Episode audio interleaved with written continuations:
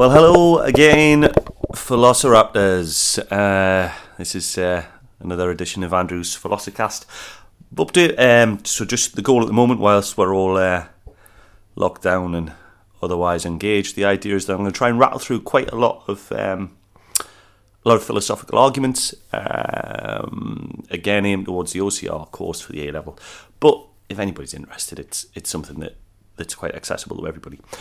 Um, to go back and do the criticisms of the teleological argument uh, in in a little while. But first, I just thought we'd uh, would move on, and we're going to do something that, that, that I personally personally enjoyed the, the, the argument that I find um, the most convincing for the existence of God.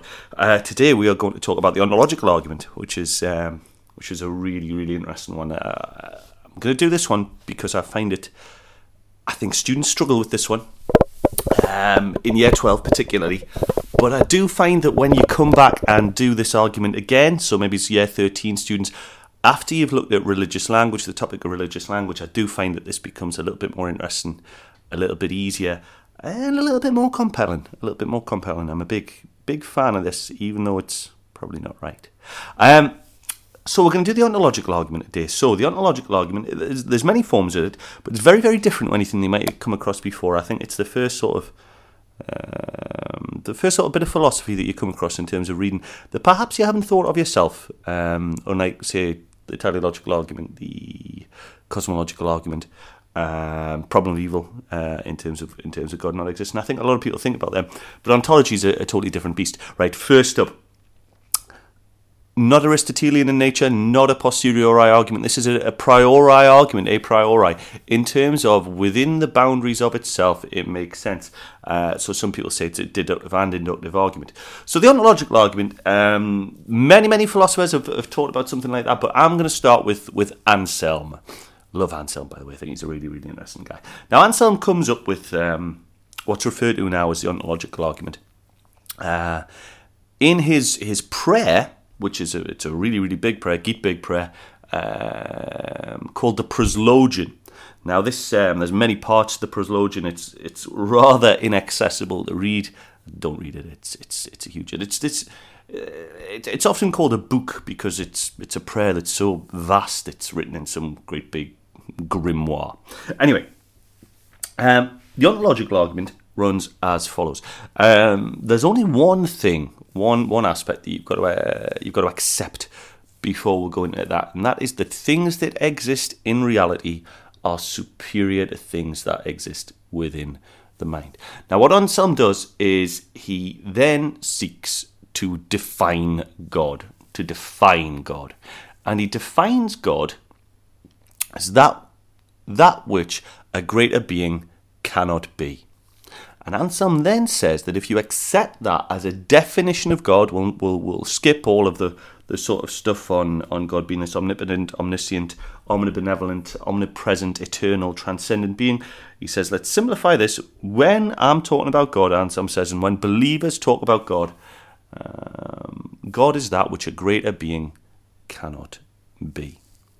And Anselm then comes to this conclusion that if things that exist in reality are better than things that exist in the mind, and you accept that definition of God, then you must accept that God exists. Because if you're thinking of the greatest thing, and that thing then exists in your mind, then God is the greatest being, therefore he must exist. Now, I think it's an important, important point just to sort of interrupt at this moment and say that it, Anselm, like a great many other philosophers is writing for a faith-based audience, so it is fides quaerens intellectum, it is faith-seeking understanding. But that moment there is a, is a, is a, is a big moment. If God, if the word God equates to that meaning, therefore God must exist. Now, I think the clever bit that Anselm does at this point is he kind of uh, understands a criticism that's coming his way, and, and it's sometimes known as Gaunilo's objection. Now, Gaunilo was an Italian monk, a, uh, sort of uh, a colleague, if you'd have, of, of Anselm. And Gaunilo says, well, well, that argument doesn't make sense. Uh, I'm thinking of a perfect desert island. It's in my head there. Things that exist in reality are better than things that exist in the head. Therefore, a perfect desert island must exist? No, no, no, no, Anselm. No, no, come on, that doesn't make sense. Anselm does respond to this And he says, You're missing the point, Gaunilo. There can only be one that which is greater cannot be. So God is a special case. God is the, is the one thing that must exist. Now, a lot of you at this moment are thinking, eh, what's what's Mr. Taylor banging on about? That that doesn't make any sense. That doesn't make any sense at all. I don't like that version of the ontological argument. I do think that Norman Malcolm's recently rediscovered version of the ontological argument is a little bit simpler. It's a little bit simpler. So what happens is Norman Malcolm is rereading uh, the Proslogion. Poor soul that he is. I bet that was great fun. And he comes across uh, another version of the ontological argument, which is found in, I think it's chapter 3 of the Proslogion, where again Anselm makes look makes use of, of language with here, and he comes up with an almost sort of double negative, a definition based argument. He says, God is that which cannot not exist. So that's his definition of God. So, uh, all you atheists out there, if you're thinking about God and you think that God doesn't exist, you're not thinking about God. You're thinking of your understanding of God. The word God means that which is uh, God cannot not exist. So if you think about God, you're failing to think about God. If you think about God not existing, you're failing to think about God, rather. Now, that's quite clever. It is quite clever. Um, and there's many of the philosophers who've who sort of run with this. One would be would be Rene Descartes. Now Rene Descartes writes about this in Meditations. Descartes is is a real. I mean, I love Descartes. He's a he's a guy that we'll talk about at, at great length later on. Um, he says, "Oh, I, I love the argument. That's the, the, ontological argument, but I don't think Descartes that much of a fan of the sort of verbose, wordy, and unwieldy definitions of God that Anselm uses." And Descartes simplifies it somewhat, and he says, "He says God is a. Let's forget about this about God being omnipotent, omniscient." To forget about being that which is a greater being cannot be. Let's think about forget about not being God cannot not exist. He says God is a supreme and perfect being. He's supreme and perfect.